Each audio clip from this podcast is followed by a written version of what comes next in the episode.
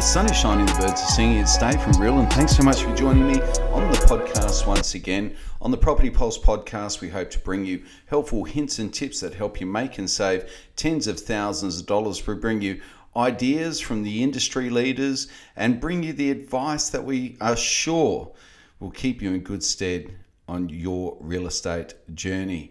And today we're talking about why no signboard is no big deal in 2021. Over 70% of properties that I've sold in 2021 have not had a signboard at all. This is startling, as 20 years ago, a for sale signboard was very much the cornerstone of the marketing collateral. So why has this changed? Well, it's actually easy to ask why we used signboards back then in the first place, and why and when we deploy them now. See, in the early days of my career, our marketing collateral consisted of, well, one, a for sale board, two, usually a Kodak printed photograph glued to the back of a piece of paper, which we'd call a brochure, three, and a 3-line ad in the local messenger or the local paper that circulated in the area, remember those, and four, a window card for the office window. And that was basically it. In retail sales, you'd call all of these elements point of sale material. Pre-internet, a for sale sign was one of the few physical signs of evidence that the property was actually on the market. To receive my handcrafted brochure, the buyer would need to either attend the open inspection or pop into the office during the course of the week. The only way the buyer would have found out about the open inspection in the first place is if, one, they'd read it in the local paper, two, attended the office during the week to pick up an open list and maybe one of my brochures, three, noticed the for sale signboard and then referred to the agent, i.e. called the number on the for sale board to see if that home was still on the market, or four, stumbled across the open for inspection directional signs on the way to another property. Now, you can see why it was called house hunting, can't you? It was actually difficult to find a property on the market, even more so if trying to do this from interstate, and even more so if there was no for sale signboard. But since the advent of the internet, where and how buyers find properties has certainly shifted. The game changed forever when smartphones brought super fast internet into the hands and pockets of everyday people. Now, in a matter of moments, a buyer can search every home for sale in any given area. Once they locate a listing they like, their phones tell them where it is, how to get there, how long it will take to get there, when the home will be open for inspection, how much the home sold for last time, and far better photos and information than anyone could have ever gleaned from my handcrafted brochure of many years ago. Marketing a property has shifted from almost exclusively point of sale material that can reach, and to mass marketing that can reach you in milliseconds, wherever you may be, anywhere on the planet. This fundamental shift has occurred imperceptibly over time to a point whereby the point of sale material is very, very secondary, and in many cases now largely redundant. For instance, during the lockdown of 12 months ago, we were advised not to physically hand out brochures to buyers at the door, and so I would instead leave them inside the home along with the letter of offer forms and all the other associated information that people may want. And that way people could just collect it for themselves if they were sensitive about being handed something by me. Whereas I used to provide a buyer with a brochure on entry as a matter of habit, I quickly learned that in the digital age, a surprisingly small number of buyers actually want a brochure after all. All the information on the brochure and more is sitting in their pockets, accessible in moments and at their convenience.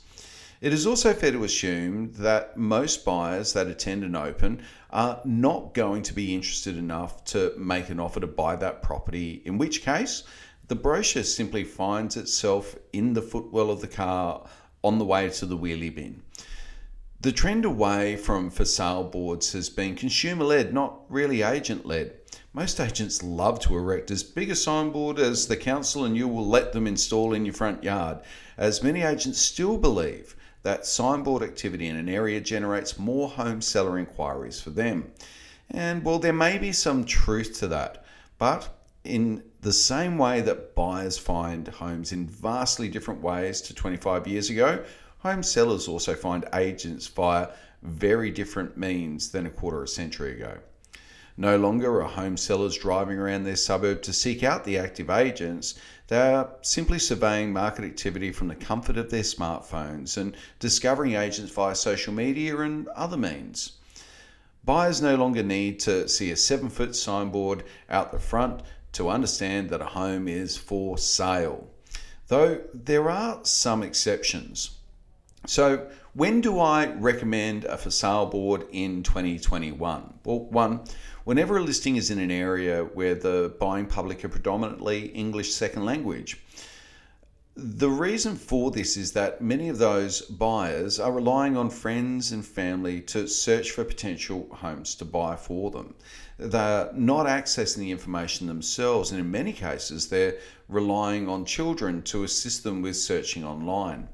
English second language buyers also have a propensity to arrive at open inspections early, and so if they arrive at a home early where there is no physical evidence that the home is for sale, they are more likely to assume the home is sold and maybe that they're just simply in the wrong place.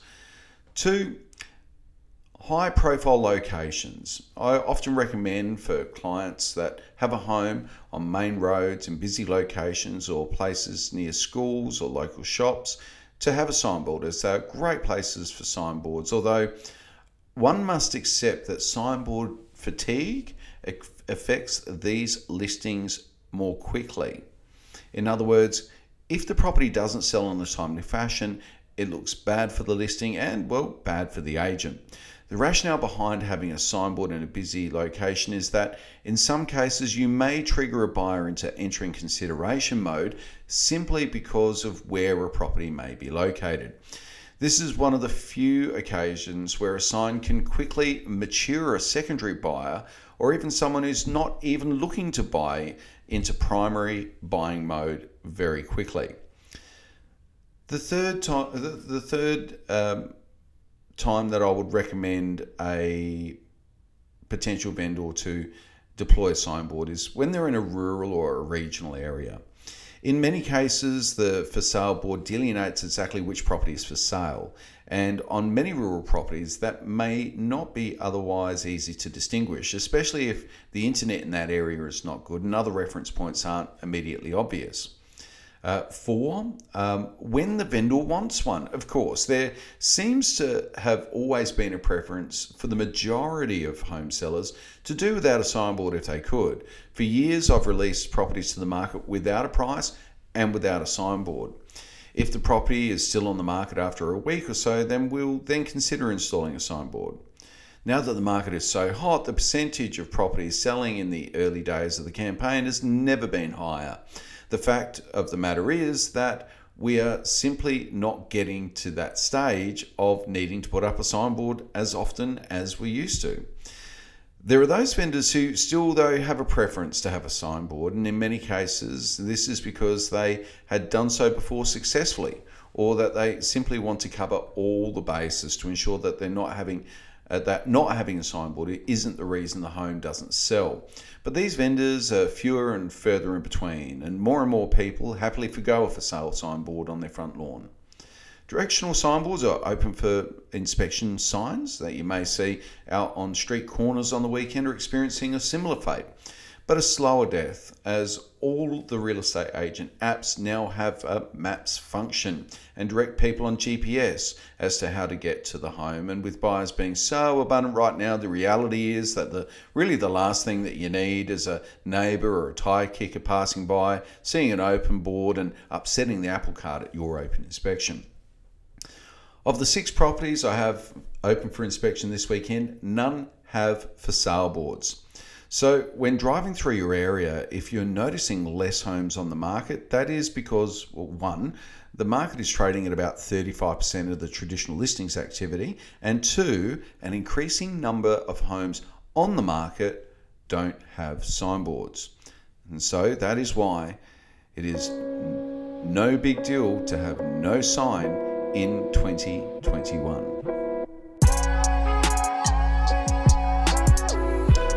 Further to this episode, and just some thoughts on this particular subject that I share with potential home sellers, is that you've also got to speak to your agent about what plays to their strengths as a negotiator. And for instance, I like to release a property to the market without a sign and without a price. And so if a buyer walks into a property and says to me, well, what do they want? How much do they want? I say to them, well, have you been looking for a home for long? Normally they report to me they've been looking for 6 to 8 weeks. Great. Have you been to the bank? They normally say yes. And is there a figure you're trying to stay under in terms of what you'd like to spend on your next home? Now, that's exactly the same question as how much have you got to spend, but people don't like to answer that. But I certainly sound more helpful when I ask them, how much are you trying to spend under? Now, most people will give me a figure or a thereabouts figure, and I'd say to them, and let's say in this case that figure is $700,000. I would say to them, well, look, if $700 wasn't enough to buy it and you needed to stretch another 20 or 30 in order to make it yours, do you have the potential to do that? Now, that often gives the purchaser pause for thought. In some cases, they just simply can't go any further. The finances don't stretch to that, and $700 is genuinely their limit. In other cases, they're maybe not sharing with me all of the information and do have a little bit left in the back pocket to spend if they need to. And at that point, they'll share that with me, but perhaps they won't. And they'll say, well, do I have to spend more than $700? Or what offers do you have on the home?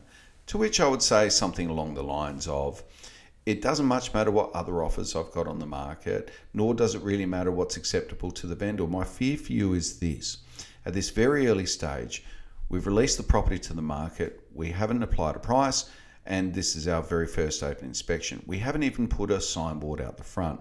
My fear for you as a buyer is that the vendors could say to me, look, Dave, let's get serious about this. Let's put a sign out the front. Let's do another open inspection. And let's get the price out there that's going to sell the home.